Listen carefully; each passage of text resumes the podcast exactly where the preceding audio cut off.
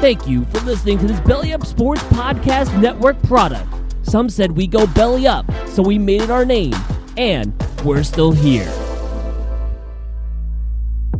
All right, it's the Honorable Sam, aka the Chief, presiding again. And I'm continuing my special podcast series on In the Can where I'm talking Bluff City Law. We're part of the Barnburner Podcast Network, so check out the-barnburner.com for articles and other good stuff. Backdoor cut, curtain, gridiron, theater, and college hoops. We have it all at the Barnburner. Now, members of the jury and barn listeners, let's get into the law of the grind city. Robbie, do you want to sit? This is. Uh, Sydney, so nice to finally meet you.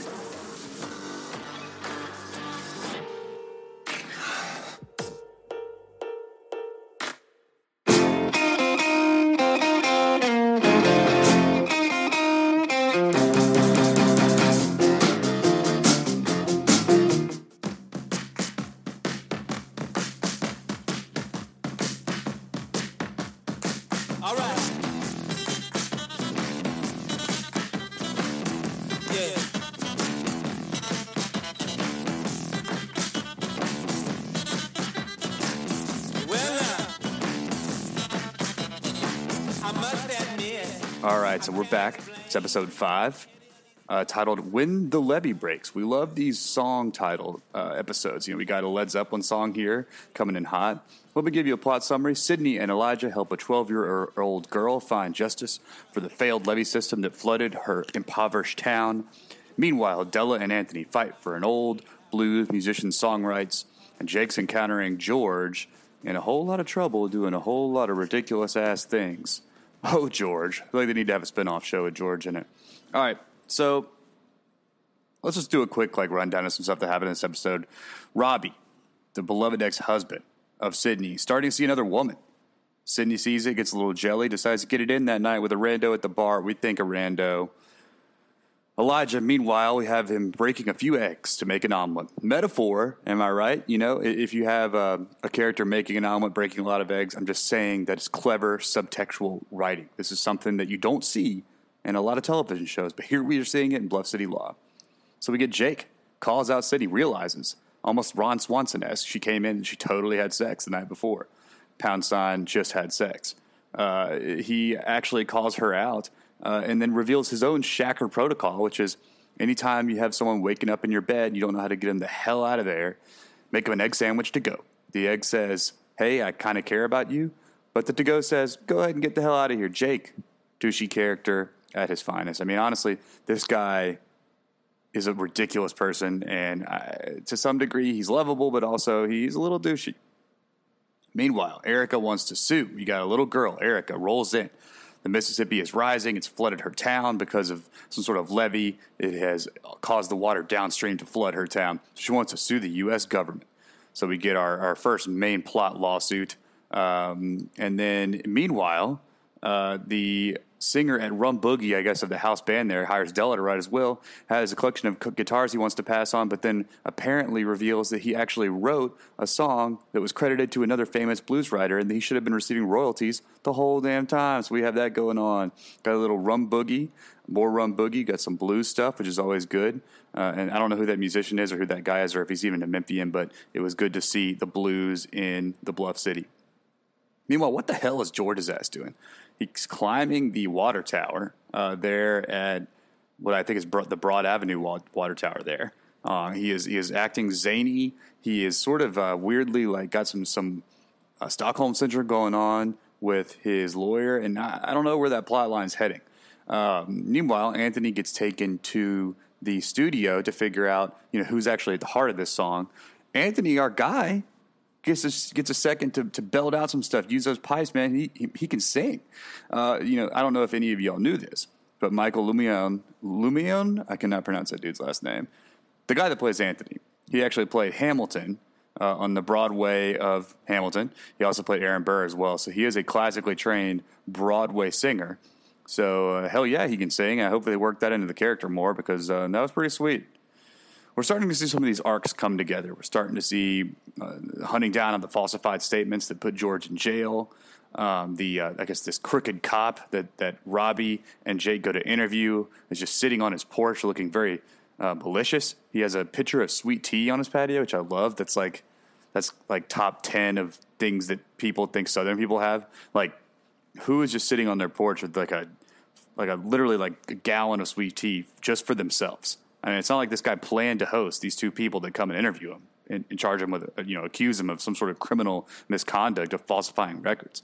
But yet he has a pitcher of icy sweet tea on his patio. Literally surprised he wasn't drink, uh, eating ribs along with that too. Might as well just steer fully into it, man. But we're starting to see some of these multi episode arcs, like what's going to happen with George, come together and see the structure of the episode, which is good. It's good to see that sort of continuity amidst these kind of one shot, one off lawsuits that we have uh, in each episode. So it was, it was good to see. Uh, Bluff City sites, we see the Broad Avenue Water Tower, Rum Boogie again.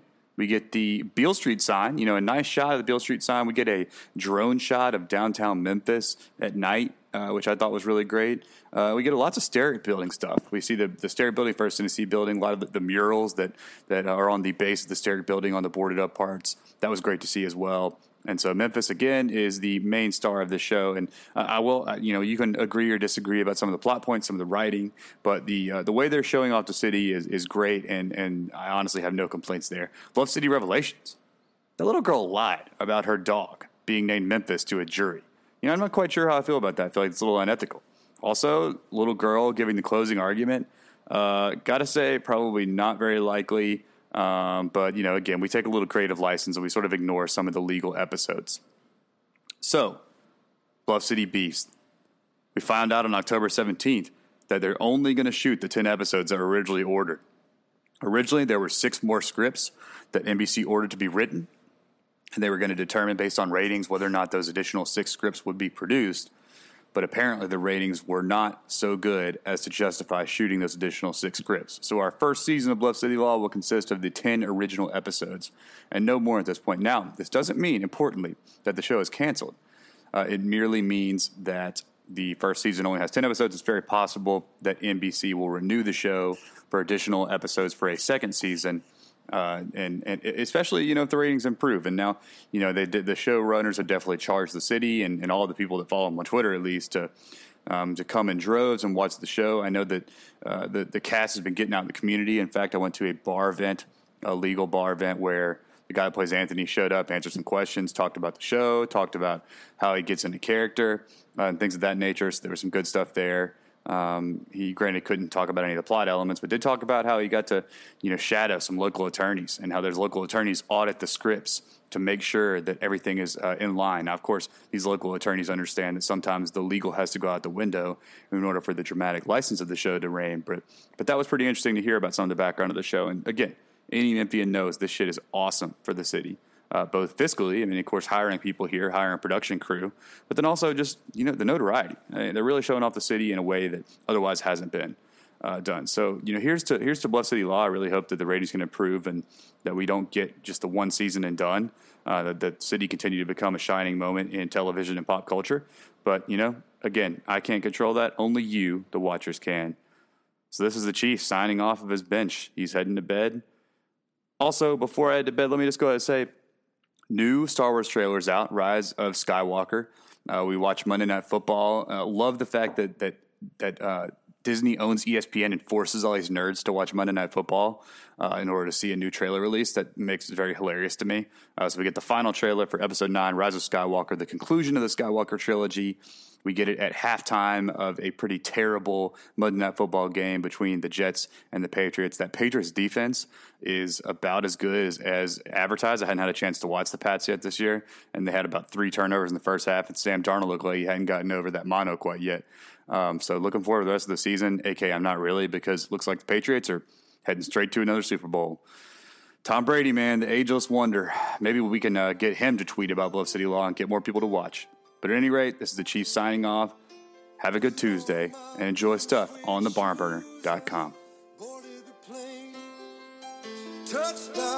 in the land of the Delta Blues in the middle of the pouring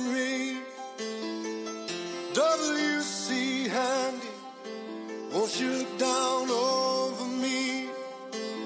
Yeah, I got a first class ticket, but I'm as blue as a boy can be.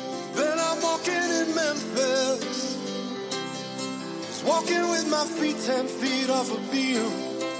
Walking in Memphis. But do I really feel the way I feel?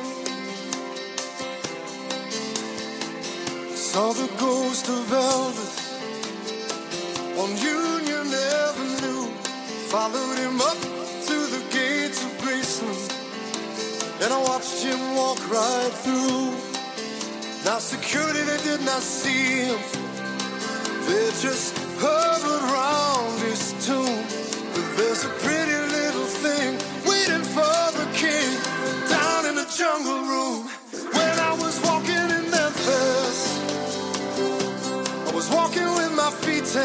off a Beale. Walking in Memphis. But do I really feel the way I feel?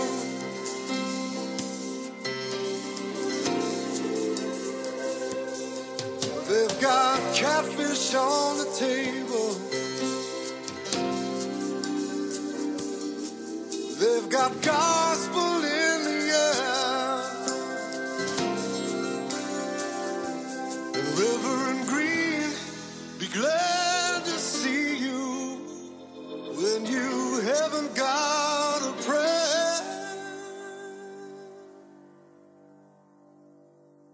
Boy, you got a prayer in Memphis.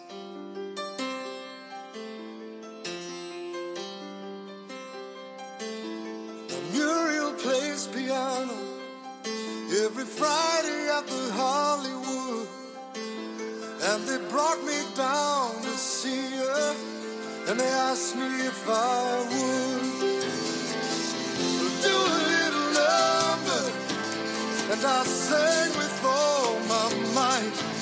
said, Tell me, are you a Christian child? And I said, Ma'am, I am tonight. Walking in Memphis. I was walking with my feet ten feet off a Beale. Walking in Memphis.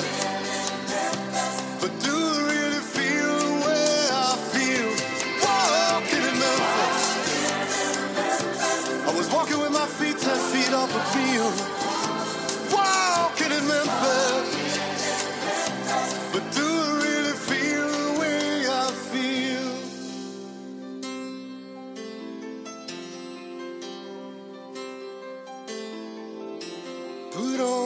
My blue suede shoes and I boarded the plane. Touchdown in the land of the Delta Blues in the middle of the pouring rain. Touchdown in the land of the Delta Blues in the middle of the